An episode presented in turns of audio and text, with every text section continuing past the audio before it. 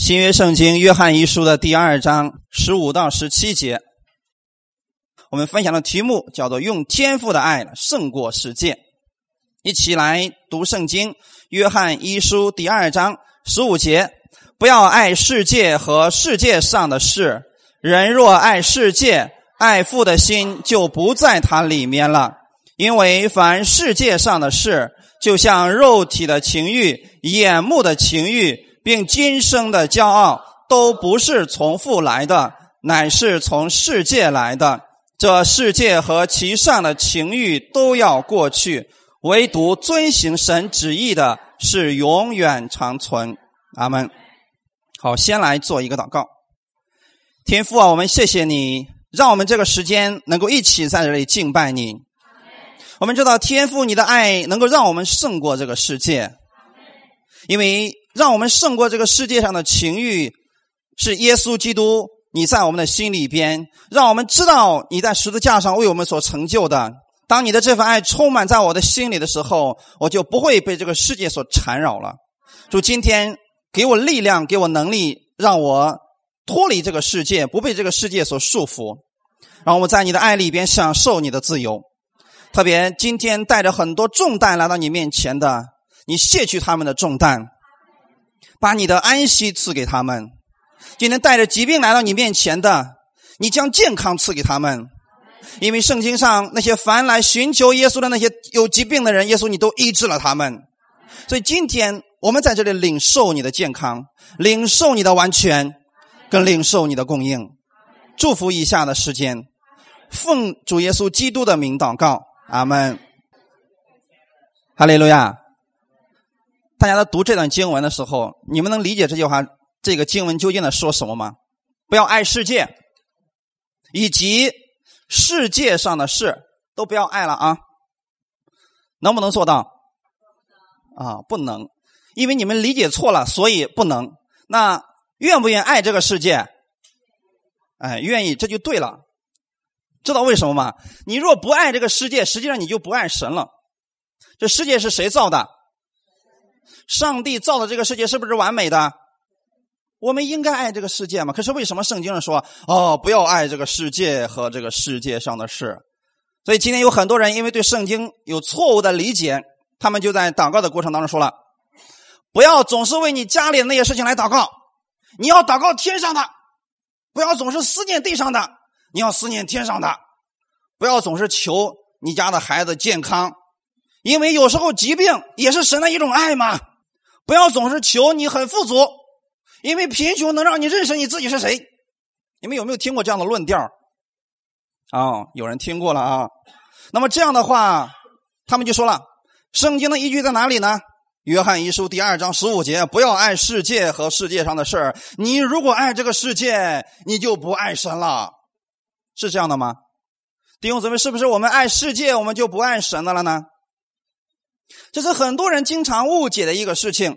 我们经常听到别人说：“不要爱这个世界，因为这是世俗上的东西啊！不要总是求你家那点事儿，这是世俗的东西，那是妄求，神不会给你的，反而会修理你的。”我们在这样的论调当中的时候，我们就很多时候我们很害怕。我们害怕什么呢？我们害怕我们一旦求错了。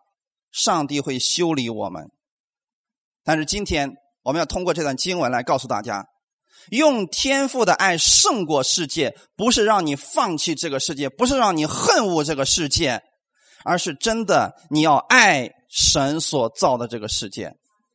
我相信你们信主有一些年头的人，你们都听过一首歌，叫什么？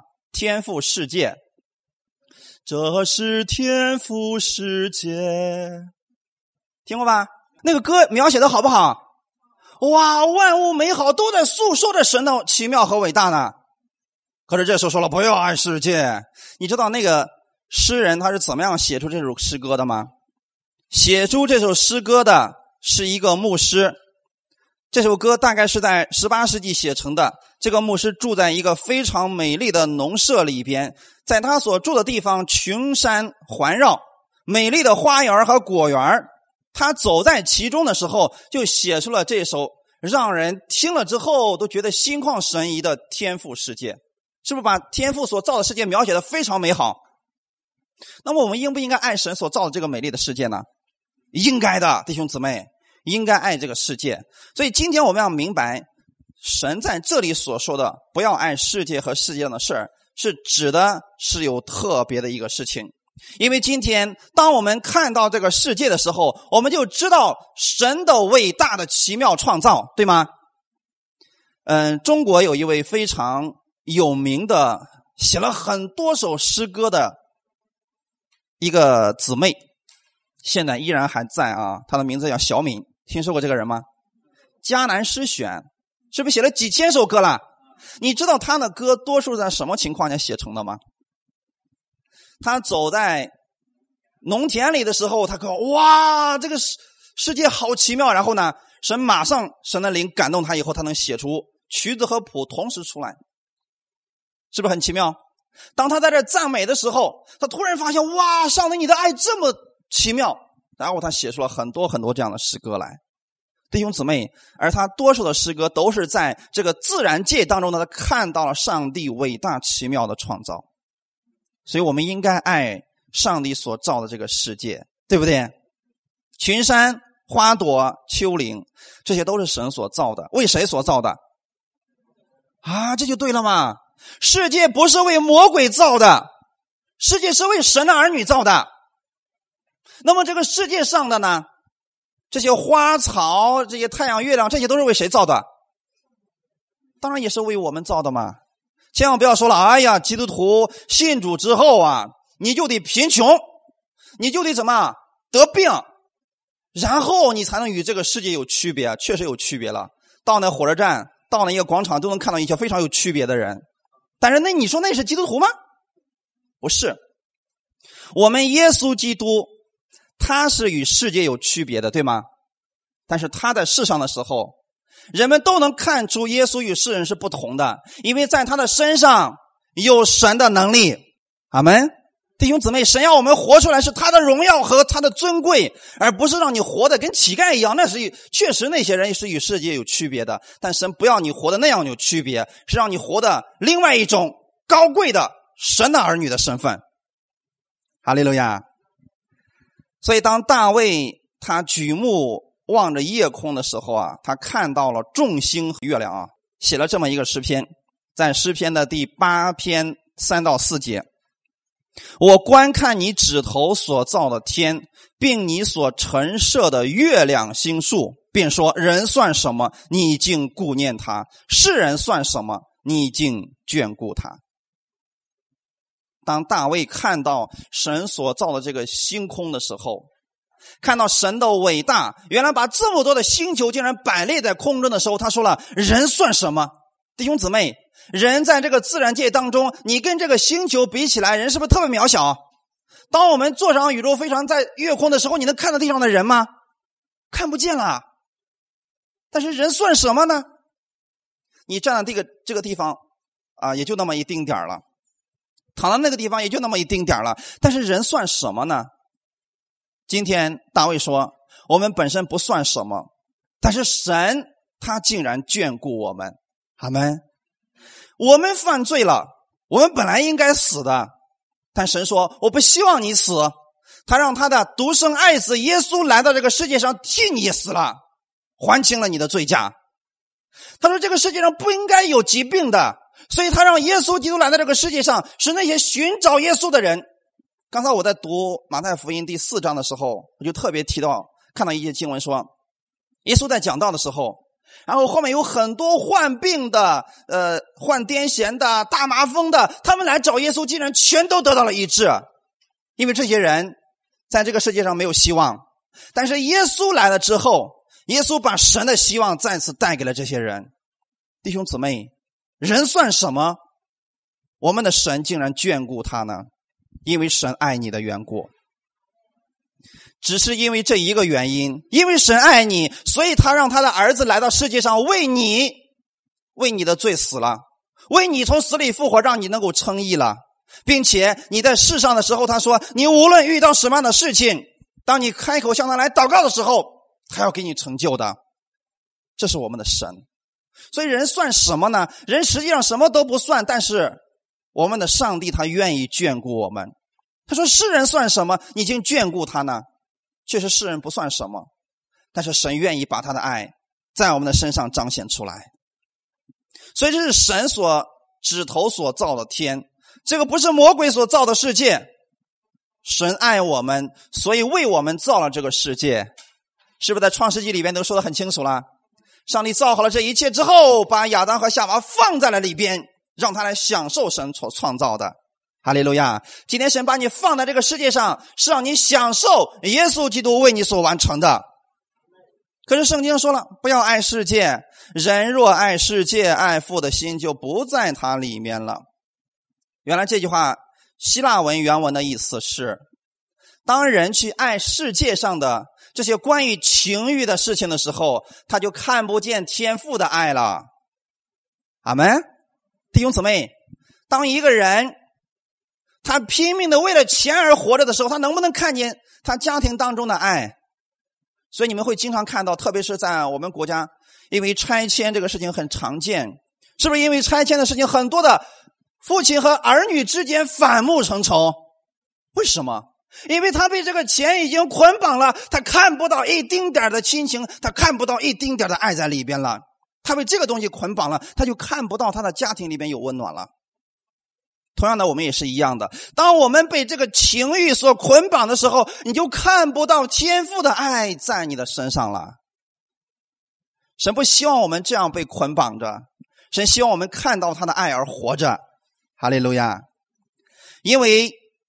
凡世界上的事，就像肉体的情欲、眼目的情欲，并今生的骄傲，都不是从父来的，乃是从世界来的。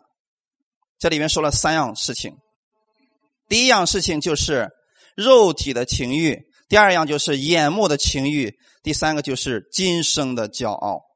这个不是从神来的，这个是从哪里来的？从世界而来的，所以你要明白什么是世界，这一点很重要。世界不是指神所造的这个世界啊，他这里所指的世界，不要爱这个世界，它指的是肉体的情欲、眼目的情欲，并今生的骄傲，它指的是这个。阿门。这些一定不是从神来的。就像有人很多人总是问说：“哇，那你说撒旦是不是神所造的呢？”弟兄姊妹，撒旦是不是神所造的呢？你们确定不是吗？那么撒旦是谁造的？神造的，啊，那不这样话就有意思了啊！你看啊，神先造了人，再造了撒旦魔鬼，然后说去修理这群人吧，因为我太爱他了，所以你要修理他，是不是哪里出问题了？如果这个恶的撒旦是神所造的，那就证明神也是邪恶的。但是圣经上说了，我们的神是全然圣的神。全然充满了爱，它里边没有一丁点的邪恶。如果一个人里边没有一丁点的邪恶，又如何能造出邪恶呢？撒旦是不是神所造的呢？不是，那是谁所造的？那我就问你一个事情：恶人是谁所造的？你记得，没有人能造出恶人。我们今天能够生出人，你不能说我生出了一个恶人，能不能这样说？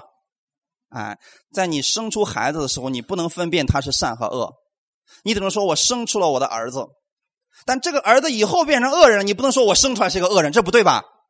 好，从这个事情上，我给弟兄姊妹来来解释一下，魔鬼不是神所造的，但是怎么样他变成魔鬼了呢？魔鬼原来他的名字叫路西弗，他是一个天使长，也就是个天使，天使是神所造的。就像世界上的人是神所造的，这个都是通过的啊。但是天使造的时候，所有的天使都是听神的话语的。突然有一天，这个天使长路西弗他就违背了神的话语，他想干什么呢？有一些东西进入到他里边去了，肉体的情欲、眼目的情欲、今生的骄傲，这些不是从神来的。但这些东西进入到了路西弗这个天使长的里边，他就心想了：我要成为神，我要让这些天使们都敬拜我。于是他堕落了，他的名字才叫魔鬼，意思就是抵挡者的意思。抵挡谁呢？抵挡神的。就像这个世界上的人一样，一开始上帝所造的人，他都是听神的话语的。但是后来的时候，这两个人违背了神的话语，他不愿意听神的话语的时候，这两个人堕落了。这就是亚当和夏娃的堕落。阿门。他们的堕落，你说一开始上帝造的亚当是邪恶的吗？不是，只是什么样进去之后让他变成邪恶的呢？肉体的情欲、眼目的情欲，还有今生的骄傲。你还记得上那个上帝造好他们之后说这一切都是好的，然后他造了人以后说什么？甚好，甚好的意思是什么？最好了，太好了。所以，上帝今天看你们的时候说：“你们是甚好的。”你知道圣经上是如何描述神的儿女的吗？你们在神的眼里边是全然美丽，毫无瑕疵，是那祭司的国度、荣耀的君王啊！这就是神眼中的你啊！那么一开始的时候，亚当被造出来的时候，是不是这个样子的？标准的嘛。上帝说了，我们要按照我们的形象和样式造人，所以神照着自己的样式造出来亚当的之后，然后给亚当吹了一口气，就是圣灵在他里边，所以这个亚当他本身就拥有神的形象和样式，对吗？他也拥有神的权柄，所以他能管理这个世界。可是当魔鬼来的时候，魔鬼开始诱惑他。用的仍然是这个世界上的东西，肉体的情欲、眼目的情欲，还有今生的骄傲，然后来诱惑他说：“哦，你看这个分别善恶树上的果子了吗？你看这个果子是不是很诱惑人？这个果子比其他树上所有的果子都好看，并且有智慧啊！吃了以后能够分别善恶呀！你吃了以后，你就能跟神一样。你看看。”是不是用这个情欲在诱惑他？肉体的情欲让谁吃的？夏娃嘛。弟兄姊妹，从这个角度想，魔鬼是为谁在着想？现场指这个演示下，比如说，我们就用柳仁清来做例子好了。他当夏娃，我当魔鬼，好吧？这只是一个比喻啊，不要把我看成魔鬼了啊。你看，我这时候是吧？哎呀，柳仁清呐，你就你一看那个果子多好看，吃了以后你能有智慧，你并且能跟神一样，你充满智慧，而且呢，你能够分别善恶，是为谁着想？为你，对不对？为你着想了。你听也对啊，你看人家是为我着想，人家不是说刘仁清了，你把那个果子摘下来给我吃了吧？我吃了以后，我拥有智慧，我就能跟神一样，我能分别善恶。你给不给他吃？当然不给他了嘛。所以魔鬼。他看起来好像是在为你着想，对不对？但实际上目的是什么？我得要杀死你，为了要杀死你。所以我们很多时候我们觉得说啊，这个人好像真的是为我着想的，他的目的是很重要的。这个时候魔鬼的目的是什么？是要把这个情欲的东西给他。你看见没有？肉体的情欲是不是让他吃的？其实那个时候我要是我是猜测了一下，如果那时候夏娃说，那既然这么好，你为什么不自己去吃呢？你先吃一下，我看看你会不会有变化，你会不会分别善恶？可是呢，因为他想到的是这个魔鬼是为他着想的呀。你看人家不吃，说你吃了之后你能分别三个，我听你的。结果他上当了，这就是肉体的情欲，然后眼目的情欲。然后当他说完之后说：“你看这个果子真的长得非常好看呢，你看他吃了以后呢，你还能拥有智慧。”哎，这个夏娃就越看这个果子怎么样？他越看越好看。那以前为什么没看这个果子这么好看呢？现在越看越好看，越看越好看，而且说吃了以后还能有智慧，跟神一样，是不是今生的骄傲？其实他已经上当了，他本身就跟神一样，他本身就拥有神的应形象和样式，只是他怎么样被这个东西进入他里边之后，他就堕落了。所以今天一个人，一个本来一个正直的人，如果被这三样东西进到心里边之后，这个人就堕落了。明白了吗？就像一开始一样，亚当和夏娃一开始是拥有神的智慧、拥有神的灵、拥有神的形象和样式的，对不对？但是这样这三样东西进入之后，这个被称为圣经上刚才里边这个被称为世界，就是这个世界进入它里边之后，这个人就变成邪恶的人了。所以这里边说了啊，这些不是从父来的，乃是从世界来的，指的是这三大范畴，才是指世俗的。所以今天这个世界上也有很多这样的事情不断在发生。你比如说，啊，有一些女人为了出名或者达到自己的这个位置啊，呃，很轻易的就用自己的身体来做交易，或者把自己穿的非常的这个性感，为了达到一些人的。这个注意，为了引起更多人的关注，实际上，这个人真的很贫穷，因为他穷的只剩下这么一丁点东西了，没有太多的内涵了，所以这是唯一他可夸之处了。所以今天我们在教会里面也要讲说，我们基督徒要穿的得体，得体的意思是什么？着装要合体就可以了，你没有必要像一些世俗上的人一样，为了出名把自己弄得一丝不挂的，那样毫无意义，对不对？今天你知道你已经是名人了，知道吗？在上帝的眼里边，你已经是最尊贵的了。阿门，哈哈，感谢主啊！人若爱世界，就是刚才所说的肉体的情欲、眼目的情欲，还有今生的骄傲，他就看不见上帝给他所预备的了。就像一开始一样，那你说亚当和夏娃，他知不知道上帝爱他呢？他不知道。这三样东西进入他里边之后，他就看不出来神爱他了。其实一开始的时候，上帝有多爱他了呢？上帝说了：“这园中所有树上的果子，你都可以随意去吃呀。”是不是对他的爱？就夫妻两个人管理这个世界，难道这个神的爱还不够大吗？今天世界上还有哪一个父亲说了全球都是你的，随便去玩随便去吃，我都给你预备好了，是不是我们天父的爱？可是他们没有看见，为什么呢？被这些东西，被这个世界上的东西，这个世俗的东西，然后迷住了他的心窍而已啊！所以在这里，约翰就特别告诉我们说了：人若爱世界，也就指的是眼目的情欲、肉体的情欲。今生的骄傲，神的爱就不在他里边了，因为他想通过自己的爱去掌控这个世界。所以有人说了：“哎，某某人不够爱主，因为他是世俗的。”其实不对，其实真的不是这样的。说今天有很多人他不愿意信主，是因为他是世俗的吗？不是，因为他不认识上帝的爱嘛？是不是这样的，弟兄姊妹？某某人他不愿意接受耶稣，是因为他是世俗的吗？不是，因为他不明白耶稣有多爱他。如果有一天他知道耶稣有多爱他的时候，他就能胜过这个世界了。哈利路亚！所以圣经上的意思是因为他不知道耶稣有多爱他，所以他才表现的如此的世界化。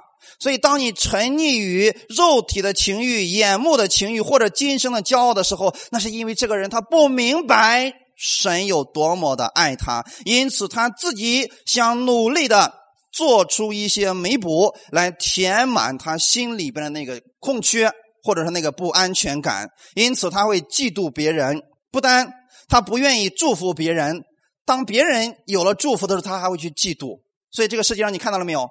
你们在公司上班的，相信你们很多同事都有这样的一些人存在，他不希望。他的这个同事发更多的奖金，不希望他升职，其实是出于嫉妒，对不对？啊，他那个不如他呢，他瞧不起；哎，那个比他强呢，他嫉妒人家，在背背后说人家坏话，这是什么原因呢？因为嫉妒，他不知道神有多么的爱他，正是这样一个原因。所以很多人在耶稣基督里边的时候啊，他也会是出于因为。这样的东西如果进到我们里面的时候，我们会用这样的东西去评判别人。你比如说啊，哦，当他看到一些人蒙福以后，他觉得自己的福气变少了，他无法相信的是，这个伟伟大的神今天依然还爱着他，因为这个神他能祝福世界上每一个人，这是我们神的伟大，他能供应世界上每一个人。阿门，感谢主啊！所以神完全不必牺牲某一个人的利益来祝福另外一个人。弟兄姊妹。我们的神完全不必这样来做的。那么今天这个世界上的人为什么要偷窃呢？有些人为什么要偷窃呢？因为他不相信神的供应，他不相信神能供应他，所以他自己要去拿。那么为什么有些人要去搞这个婚外情呢？因为他不相信神在婚姻里边能让他得到满足。还有一个，为什么这个有些人非得要去说谎呢？因为他觉得今天的世人都不愿意听实话，因为实话比较伤人。哎，其实我以前也这么想的，实话比较伤人，所以人们去讲与人处事要圆滑，要通过说谎来达到一些目的。其实这是很糟糕的，这是世界上的东西啊，肉体的情欲、眼目的情欲，还有今生的骄傲里面产生出来一些东西。我举一个圣经上的例子，旧约有一个人叫雅各，雅各的意思就是抓的意思。雅各这个抓抓到什么程度呢？雅各有一个特点是什么呢？我的是我的，你的还是我的啊？结果呢，就因为他被他的哥哥出生晚了几分钟，结果怎么样？他就很想得到这个长子的名分，因为在以色列地区，长子可以获得双份的产业。他为了得到这个长子的身份，他怎么样？骗他的哥哥。是不是用各种各样的方式将他哥哥的长子名分骗过来，将他长子的祝福骗过来？是不是在说谎？他那的父亲问他说：“哦，你是姨嫂吗？”他说：“我是啊。”是不是说谎了？目的为了什么？为了骗到这个祝福。为什么他要做这样的事情呢？因为他不确定上帝一定会祝福他，即便他不是长子，神也能祝福他的。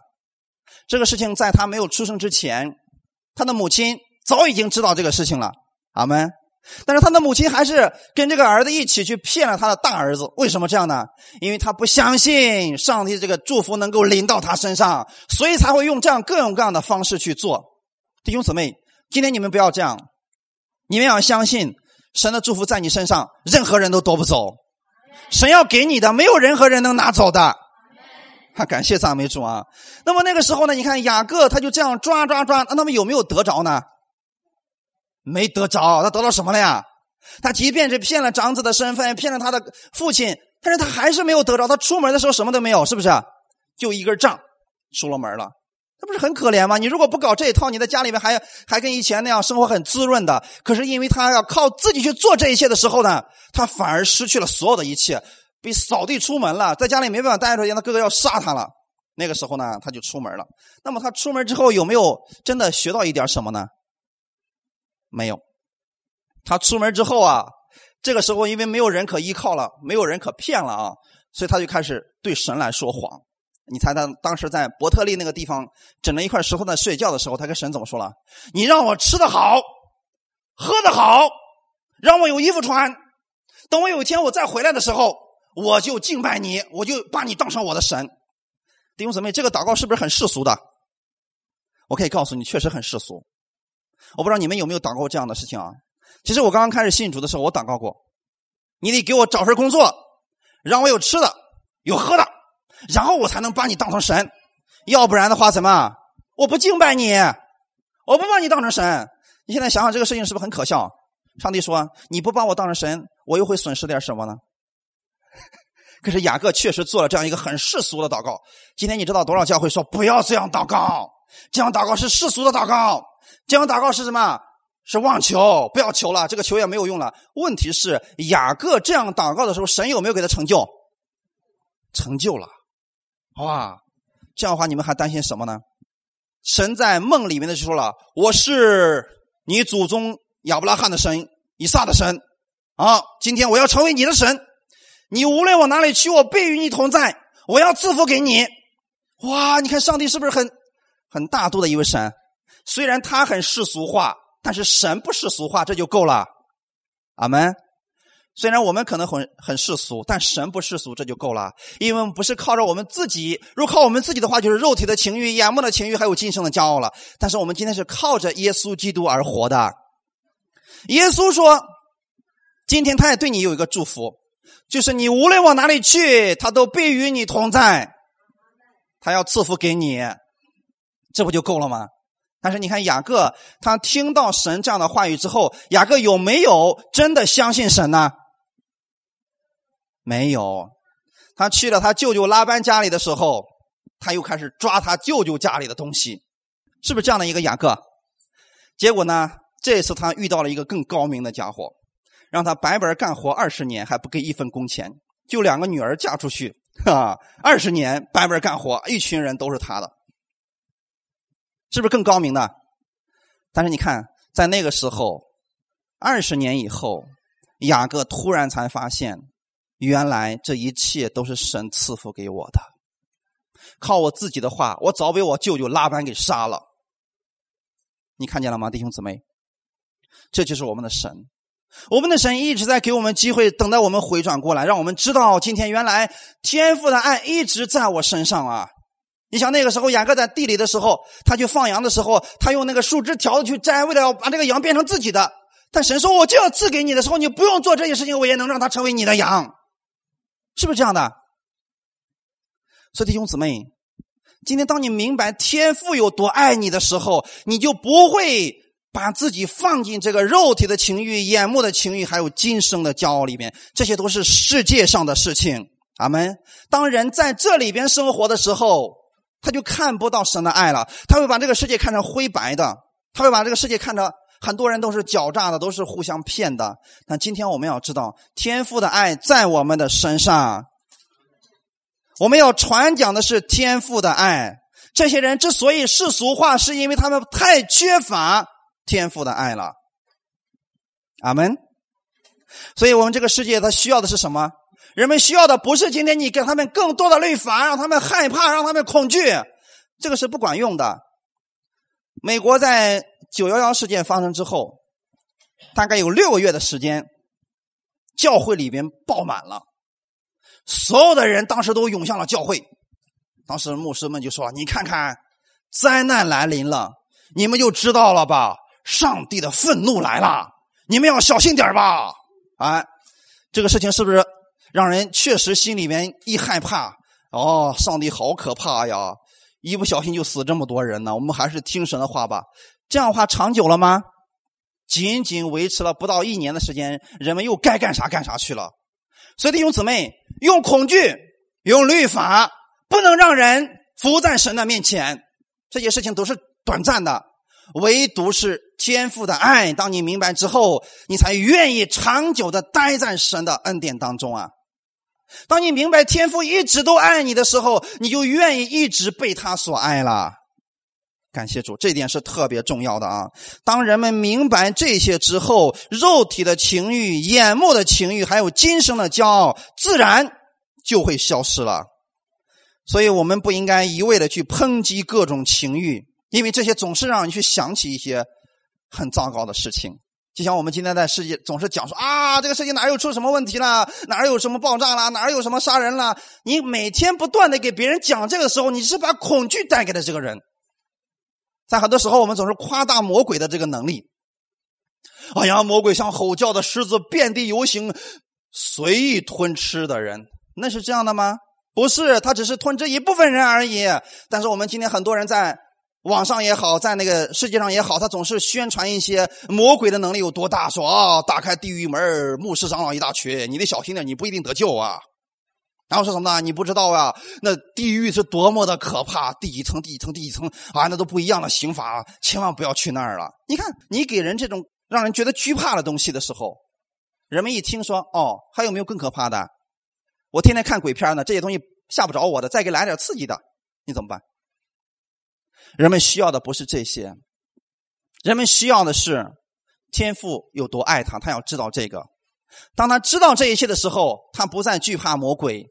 他也不再惧怕各种灾难，因为他知道天父爱他，就一定会帮他胜过这个世界，也会胜过这个世界上所有的一切从世界而来的这些情欲，也能够胜过的。阿门，感谢主啊！所以我们要更多的让世人知道我们天父有多么爱他们。这些世界世俗化的东西，自然而然的他就脱落了。所以。给孩子最好的方式，让他聪明，让他将来听你话的最好的方式是，是你把更多的爱给他。前两天的时候，我妻子还跟我说这样一个事情，她说她家里还有个哥哥嘛，然后她说，你知道我妈妈为什么不担心将来我哥哥不养活他吗？我不相信，我不知道你们中间有没有这些老人特别担心现在的儿子啊，这个孩子们都长大了，将来不养活自己怎么办？我说：“为什么你的你的爸爸妈妈不担心这个事情呢？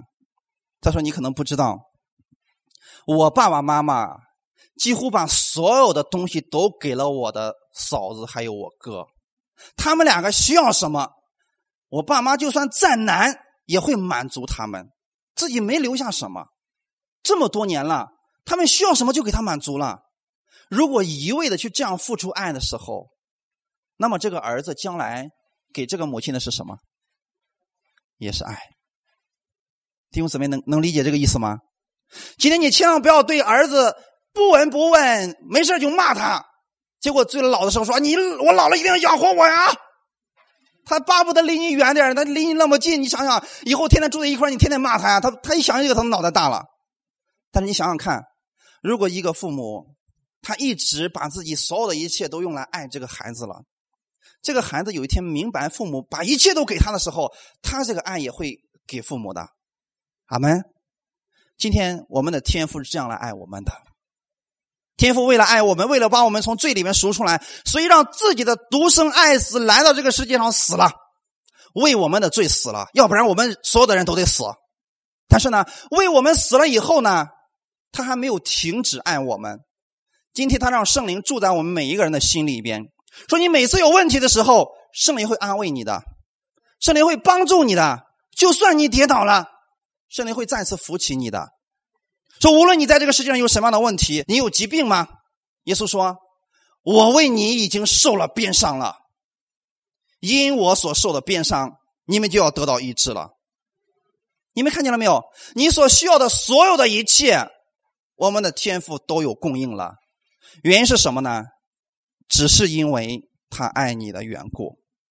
所以今天，当我们知道。天赋有多爱我们的时候，我们的生命就会发生改变，我们才能这样去爱我们身边的人，才能去爱那些不可爱的人。阿门。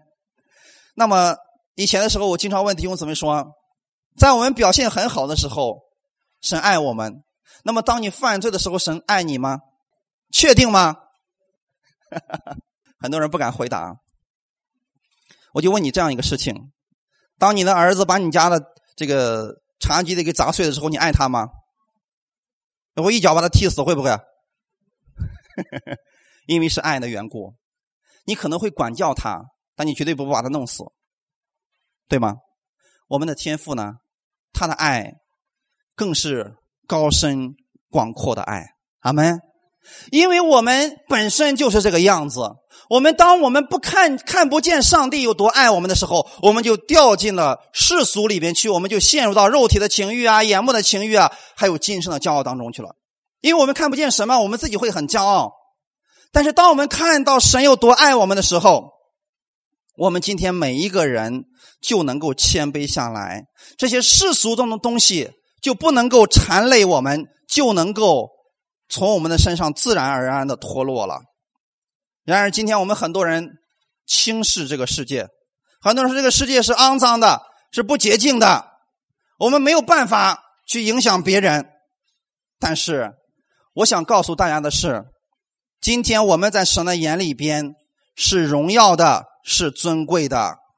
你需要用荣耀和尊贵来看你自己，不要把你自己看成这个世界上是肮脏的，你要看你自己是尊贵的。当你知道你是尊贵的时候，你才能活出这尊贵的生活嘛。如果你知道你自己是乞丐，你就随地而坐，随意吃。但是呢，当你知道你是尊贵的时候，你的生活、你的样式就会发生改变了。所以，我们要让世界上能看到，我们活在这个世界上，但又不同于这个世界。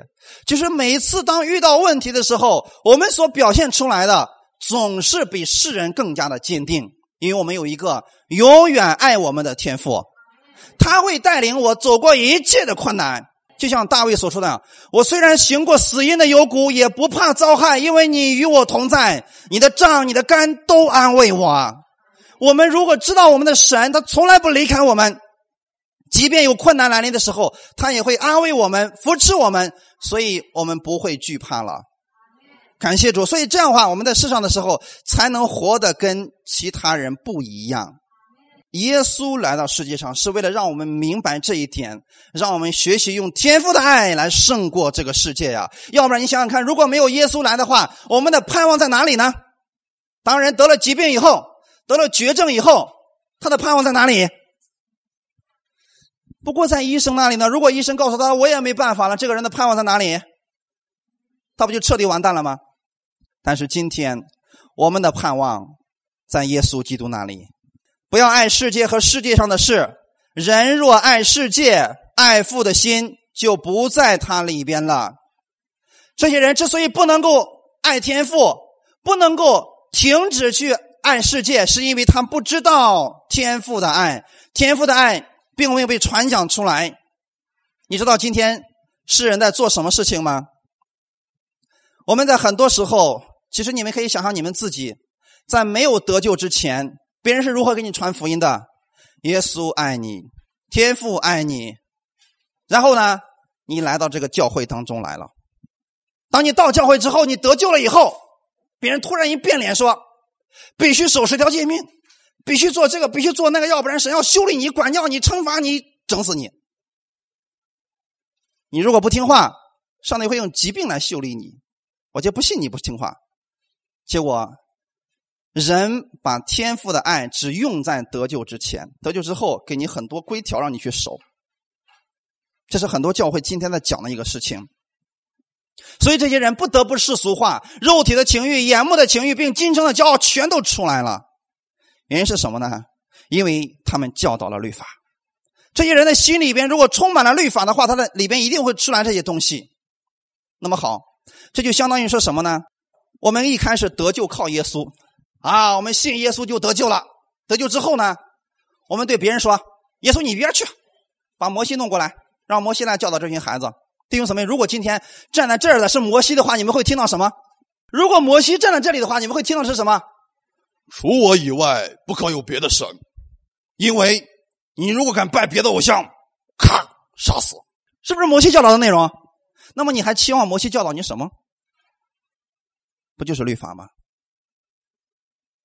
可是今天，如果我们在人得救之后把这个东西给人的话，他们看不到天赋的爱，他们只能看到恐惧，看到惧怕，看到管教，看到修理，他们会离神越来越远，然后自然而然的就会陷入到这个肉体的情欲、眼目的情欲，还有今生的骄傲里面去了。还有呢，亚伯拉罕的两个妻子，一个是撒拉，另外一个是他的使女夏甲。撒拉预表的是恩典，那个自主的妇人嘛。那么夏甲预表的是什么？律法。因为夏甲是靠自己，他想换取他的地位，是不是？他本来是一个使女，他想说：“我生了儿子了，我现在地位可以改变了。亚伯拉罕，你应该爱我，你应该要扶持我上正位呀，是吗？”但他有没有上去？因为是律法，你不可能获得亚伯拉罕的喜悦，你只不过还是一个使女而已。但是自主的那个妇人呢？萨拉呢？他没有儿子的情况下。亚伯拉罕是不是还是爱他？当他有了儿子以后呢？亚伯拉罕还是爱他。所以弟兄姊妹，这就是两个，就相当于说，今天我们所有的人都在恩典之下，我们都是撒拉的儿子了。这个时候呢，突然有一天，撒拉说：“我不能再养活你们了，把你们交给谁？交给夏家来管理吧。”弟兄姊妹，如果把你们放在夏家手里会如何？你知道会如何吗？他会虐待你。他会修理你，因为什么？那是后母，他巴不得你死了，让他的儿子上位呢。所以这就是区别在这里了。当这个世界上天赋的爱没有被传讲出来的时候，人们就会陷入到这肉体的情欲、眼目的情欲，还有今生的骄傲里面去。因为这不是从神来的，那是从世界而来的。那么你们有没有想过，到底是谁更愿意让我们把律法引进到教会当中，让人们之间相互攻击呢？当然是魔鬼了，因为魔鬼不愿意我们相信因信而来的义，他只愿意我们努力的像夏甲一样努力上位，努力靠自己的行为去做点什么，获取亚伯拉罕的喜悦。如果今天你还在这样的话，你已经在律法之下了啊！在罗马书的第四章十三节有这样一段经文：因为神应许亚伯拉罕和他的后裔必得承受世界，不是因律法。乃是因信而得的义，阿门。今天你为什么被上帝祝福呢？因为你是亚伯拉罕的后裔。为什么你相信？当你得病之后，你祷告说：“奉耶稣基督的名，因他所受的鞭伤，我得到医治了。”为什么？因为你是亚伯拉罕的后裔，绝对不是因为你信了多少年，或者说你在教会里边是服侍人员，这些都不是，是因为你是亚伯拉罕的后裔，所以你要承受这个世界。前面刚刚说了，不要爱世界，可这里面说你要承受世界，它指的是这个世界上的祝福，是神要赐给你的。不是因行律法，乃是因信而得的义。这后面就说了：若是属乎律法的人，才得为后嗣，信就归于虚空了。如果今天你想靠着你的行为，或者你做了什么让神来医治你的话，你的信就变成虚空的了，神的应许也就被废掉了。我们的一切，你记得，你得救。是从神那里白白领受的，同样的，今天你得医治呢，也是从神那里白白领受的。你的家庭要发生翻转，也是从神那里白白领受的。我们只不过是一个领受者而已。哈利路亚。然后呢，罗马书的第四章十五节也告诉我们一个：因为律法是惹动愤怒的，哪里没有律法，哪里就没有过犯。当你看到一个人嫉妒纷争的时候，他里边已经被律法充满了。哪里没有律法，哪里就没有过犯。阿门。感谢主啊！今天你要承受神他的祝福，要承受这个世界的话，一定不要让律法在你的心里边。你只是一个单单的领受者，你知道神有多爱你，然后领受他的爱就可以了。领受他的意志，领受他的能力，领受他的供应。因为他爱你的缘故，不是因为别的，弟兄姊妹，千万不要把别的放在你的里边了。所以，当人们处在律法之下的时候，律法被传讲的时候，心里边就会有一种愤怒在等候着他们。因为当我们看见律法的时候，我们知道我们自己很不足，有很多的问题。我们越发现自己有问题，我们发现我们跟神的关系越远，因为我们觉得我们不配吧？是吗？我们觉得不配的时候，你怎么敢向神祷告呢？你就不敢向神祷告，你也不确定神真的会赐福给你了，因为神的愤怒和神的慈爱，你很难想象它会同时存在。所以我们必须让人们来到神，来到天父的爱之下。阿门。你记得，我们所有的人都是为了领受爱而来到这个世界上的。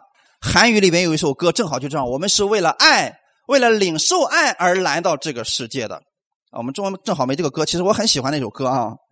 我们是为了领受爱而来这个世界的，弟兄姊妹，你只管从神那里领取他的爱，你必然会给出爱。哈利路亚！如果你不你不领取这个爱，你记得那些世界上的东西就会充满你里边去，所以不要让这些东西充满你的里边去了。阿门。因为今天。当我们不在神的爱里边，我们不明白神的爱的时候，或者说我们没有领受神的爱的时候，我们就沉浸在肉体的情欲、眼目的情欲，还有今生的骄傲里面去了。这些东西不会让我们亲近神，反而会让我们更加远离神。你看亚当和夏娃犯罪之后，他们亲近神了吗？他们怎么样？远离神了。所以今天教会里边绝对不是讲惩罚，小心点。你敢这样的话，上帝会修理你的，上帝一定不会放过你的。你这样只能让人越来越远离神的，因为一开始的时候，亚当和夏娃犯罪之后，他们看到自己是赤身露体的呀，他觉得自己很羞耻，对不对？他的一个动作立马是躲避神，藏起来了。神去找他，他会藏起来的，因为什么？律法已经进入到他心里边去了。以前的时候，他们只在上帝的爱里边。但是律法进到他心里边之后，他吃了那个分别善恶树上的果子之后，律法充满了他的心。这个时候，他开始躲避神了。所以弟兄姊妹，今天让人能够亲近神的方法，一定是把天父的爱讲出来，让天父的爱充满人的心里边。所以，当人沉溺于肉体的情欲、眼目的情欲和今生的骄傲里边的时候，你知道耶稣是怎么做的吗？他不断的传福音。他不断的讲天国的福音，他不断的医治人，他不断的赦免人，结果让许多的人、许多的家庭都发生了改变。圣经中有一个女人，她在行淫的时候正好被抓住了，然后拉过来就扔在了耶稣的脚前。法利赛人说：“夫子，你说这个女人该怎么办？按照摩西的律法，她是该死的。”耶稣说：“你们中间谁是没有罪的？你们先来拿石头打他吧。”这些人一看自己是不是都有罪，因为他们心里面已经被律法充满了，所以他们从老到少一个一个都走了。走了之后，现在就剩下耶稣跟这个女人了。耶稣有没有资格砸死这个女人？有，完全有能力，他才是唯一的审判主啊！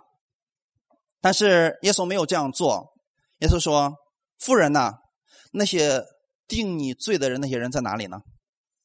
这个妇人说：“主啊，没有人。”耶稣说：“我也不定你的罪，去吧，从此以后不要再犯罪了。”你们看见了什么？耶稣是为了拯救这个女人，对吗？然后给了她什么？给了他爱，给了他不定罪。他没有暂时给他律法，说：“嗯，你有没有读过十条诫命啊？按照十条诫命里的某一条，你是该死的。去吧，从此以后不要再犯罪了。”他能不能做到？因为这不就是刚才那群人要做的吗？根据律法的某一条，你已经犯了某一条罪了。所以以后不要再犯了，是不是律法师们做的事情？但是耶稣没有这样做。耶稣说：“我也不定你的罪，去吧，从此以后不要再犯罪了。”耶稣给这个女人给了她胜过罪、胜过这个世界的一种力量。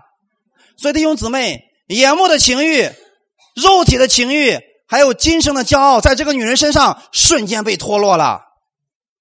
当他知道耶稣不再定他的罪的时候，你们真的想象得到这个女人在领受了这个话语之后，她又再回到她的床上去吗？不会。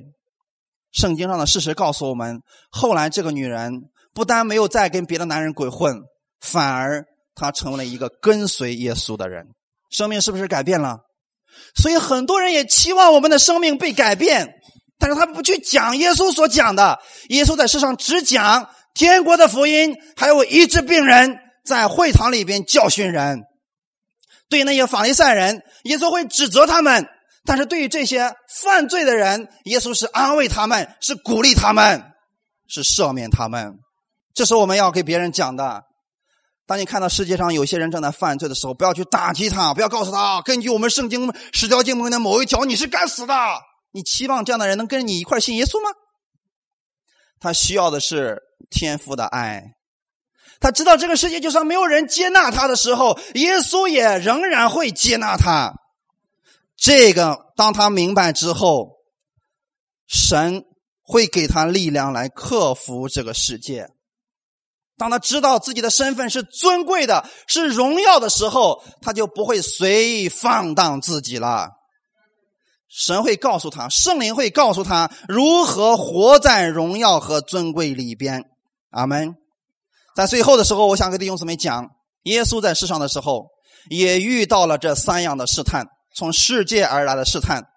第一个是什么呢？魔鬼告诉他说：“你把石头变成食物吧，是为了他肉体的情欲。”第二个告诉他：“你从这个殿上跳下去吧，因为怎么？那下面的人，如果你没有摔死，那下面的人会。”哇，好厉害呀！你是我们的英雄，你是崇拜的偶像，你竟然从殿顶上那么高那个地方跳下来都不会摔死，你实在是神呐！我们会敬拜你的。耶稣没有用这些，最后的他说啊：“你若服服拜我，我就把天下所有的一些荣华都给你。”是不是今生的骄傲？但是呢，耶稣没有上他的当。耶稣说：“撒旦，退我去吧。”因为我们只能单单来敬拜我们的神。当我们在天父的爱里边的时候，为什么耶稣会能能够胜过魔鬼的这三大类从世界上来的试探呢？因为在这之前刚刚发生了一件事情，耶稣刚刚受洗以后，他从水里上来，天上有声音说：“这是我的爱子，我所喜悦的。”正是他被天父的确认，让他知道。天赋的爱在他身上，所以他行出去的时候，遇到魔鬼的试探的时候，他能够用天赋的爱来胜过。他知道，无论在任何环境之下，天赋的爱总是在他的身上。弟兄姊妹，当你知道天赋有多爱你的时候，无论你在哪种环境之下，你都会能够胜过这个环境的，因为他爱你，他就一定会拯救你；因为他爱你，就一定会带你脱离各样的凶恶，一定会带你脱离各样的环境，也一定会带你脱离各样的病症。感谢赞美主，哈利路亚！最后一个。马太福音第十章二十九到三十节，两个麻雀不是卖一分银子吗？若是你们的天、你们的父不许，一个也不能掉到地上，就是你们的头发也都被数过了。所以不要惧怕，你们比许多麻雀还尊贵。路加福音十二章第六节说了，五个麻雀不是卖二分银子吗？但在神面前一个也不忘记。你们的考一下你们的算术题啊，从这两节经文来算，究竟一只麻雀多少钱？我给你们算一下啊。刚才说了两个麻雀一分银子，那五个麻雀应该是多少钱？算不清了，你看是不是神算错了？你看两个麻雀一分银子，但这里面说了五个麻雀也是二分银子，为什么？很简单，买二送一，理解了吧？为什么要把这些事情写在圣经上呢？不是前后矛盾啊，这告诉我们一件事情：麻雀实在是太贱了。